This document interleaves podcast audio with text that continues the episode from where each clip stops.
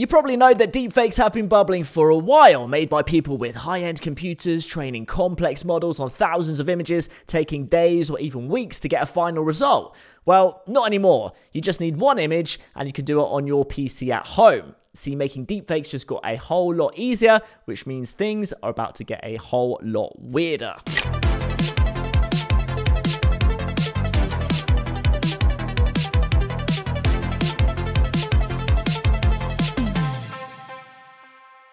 Okay, so the crux of this video isn't that deepfakes are a thing, I'm sure that you know that already, but more that quite recently they've become a lot, lot easier for the average person to do. Uh, so we're going to chat through what's been happening, how it works, and look at some of the most common tools that you can use to make them for yourself, ethically, obviously. But quickly, to fully understand this story and realize why everything's about to go up a gear, it's worth knowing some of the journey so far. After all, deepfakes didn't just pop up overnight. People have been manipulating images and videos for years, famously in 90s films like Forrest Gump when Tom Hanks met JFK, a scene which still looks great today. I gotta pay.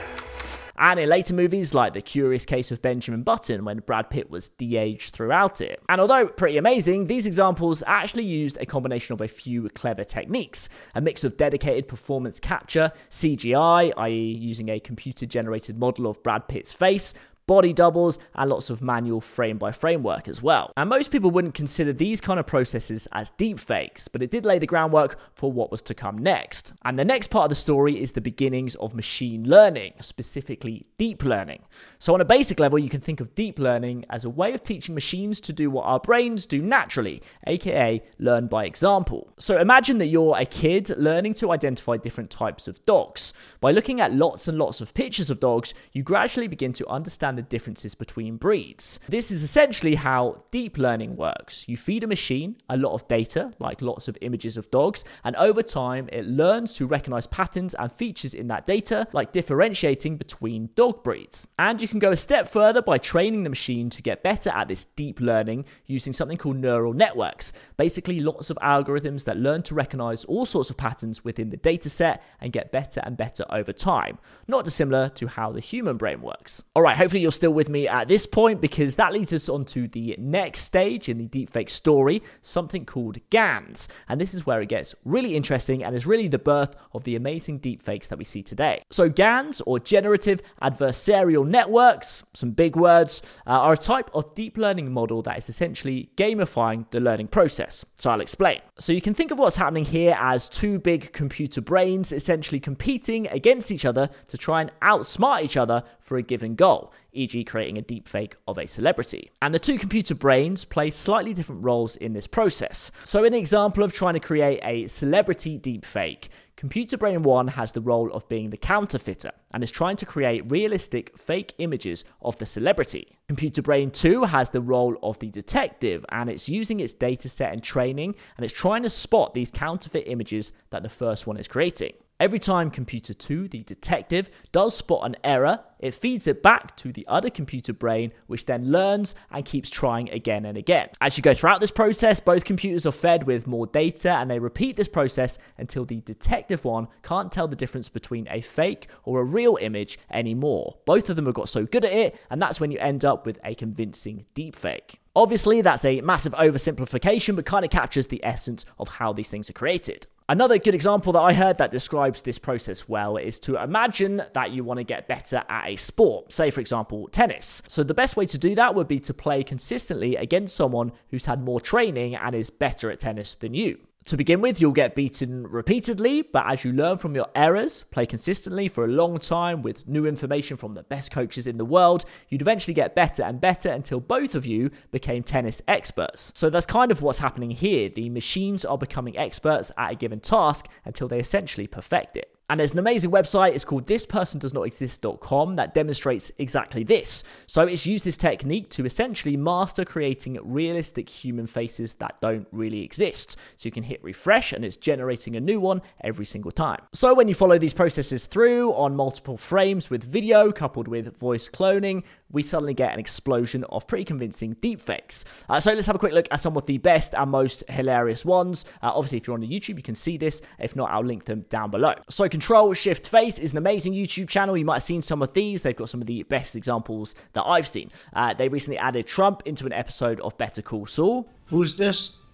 It's the tax man, watching your every move. And they were also responsible for the viral clip that went round of Bill Hader's face morphing into various celebrities as he chatted to Jimmy Kimmel using a software called Deep Face Lab, which we'll chat about in just a second. Another great one, this time from YouTube channel Eating Things, shows Jon Snow apologizing for season 8 of Game of Thrones. The Starbucks cup is the smallest mistake you know you f***ed up. There's also the fake Obama speech created by Jordan Peele and BuzzFeed, making him say pretty much whatever they wanted. For instance, they could have me say things like, uh, I don't know, President Trump is a total and complete dipshit. And potentially the most convincing of recent times, the incredible Morgan Freeman deepfake uh, by Rob de Jong and Boet Schouwink, which is probably not how you say it, so apologies, but it is totally mind blowing. I am not Morgan Freeman, and what you see is not real.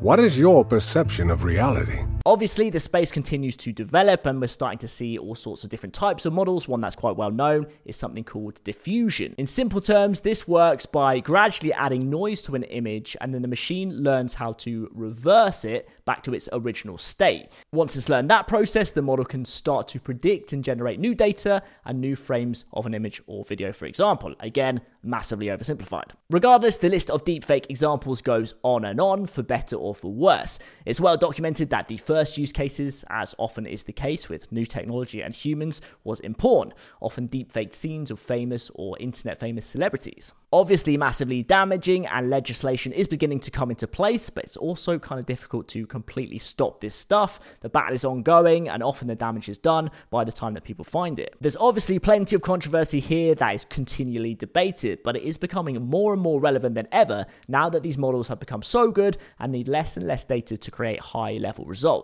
And it leads to obvious big questions of how quite soon we'll be able to prove that any media or any image or any video that we see is real or that we are who we say we are online at all. Sam Altman of OpenAI is famously trying to address this with his project WorldCoin. He's hoping to scan everybody's iris with something called an orb, then hash it, store it on the blockchain, and use it to prove our digital identity, whilst giving us some world coins so we can survive on universal basic income or something along those lines. And the solution to proving who and what is real online probably lies somewhere in this vicinity, but we discuss it more on the latest episode of the podcast if you want to dive into that. But of course, it's not just people whose identity we will need to prove, but the fact that any image is itself genuine. Only last week did we see a fake image of an explosion at the Pentagon posted by a verified but still fake Bloomberg News account, which caused the stock market to tumble temporarily before the image was debunked and everything recovered. So we are in that moment where we're starting to see real world effects from deepfakes in all forms now.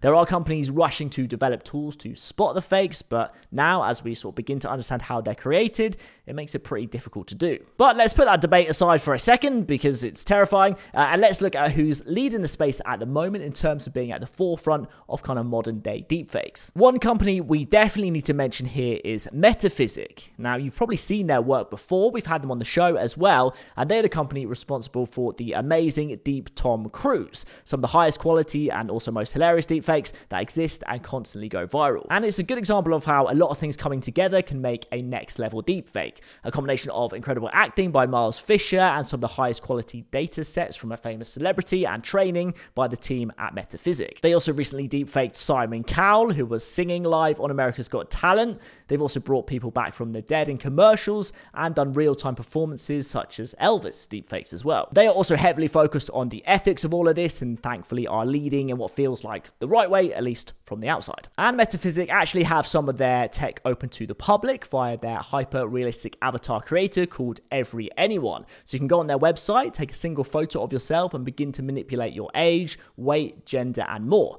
It's all in development, but soon you'll be able to use it in other settings online as well. There are, of course, lots of viral TikTok and Snapchat filters in this realm that do a similar sort of thing and do it really well. The results from these are now pretty mind blowing. But these are examples of just playing with your own image. What if you want to experiment with deep faking yourself onto somebody else? Well, as we mentioned at the beginning, a few months ago, you'd have to have a top of the range PC, but not anymore, as there's plenty of services that have popped up that let you do this sort of stuff in just a few clicks. So the first of those is Face Swap Cool, which is a great option. It just needs a source video and one photo and gives really incredible results. It's on a free trial and then it's a paid plan, but I was pretty blown away by what it churned out. It does take a few minutes to complete it, but it's worth it, and I'll leave the link below if you want to have a play with that. Swapface is another absurdly good option that lets you deep fake yourself in real time on live streams in seconds.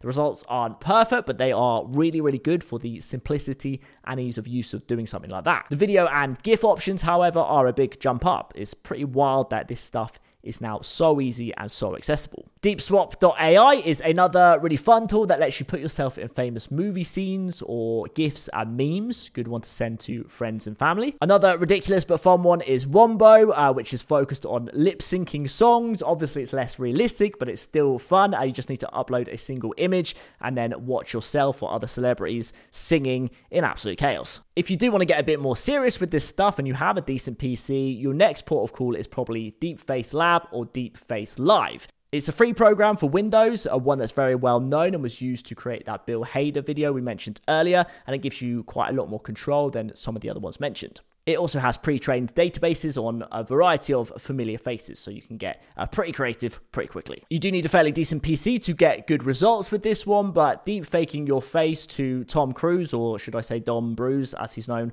on the app, uh, in real time on a work call or on a live stream is well worth paying for a little upgrade on your PC, I reckon at least. So there we are. The deepfake story continues to evolve, but we've definitely entered an era of it being available to pretty much anyone and whatever that means going forward. And interestingly, maybe the biggest threat isn't the most obvious ones that people are expecting, i.e., that someone will make a video of a world leader pressing that button.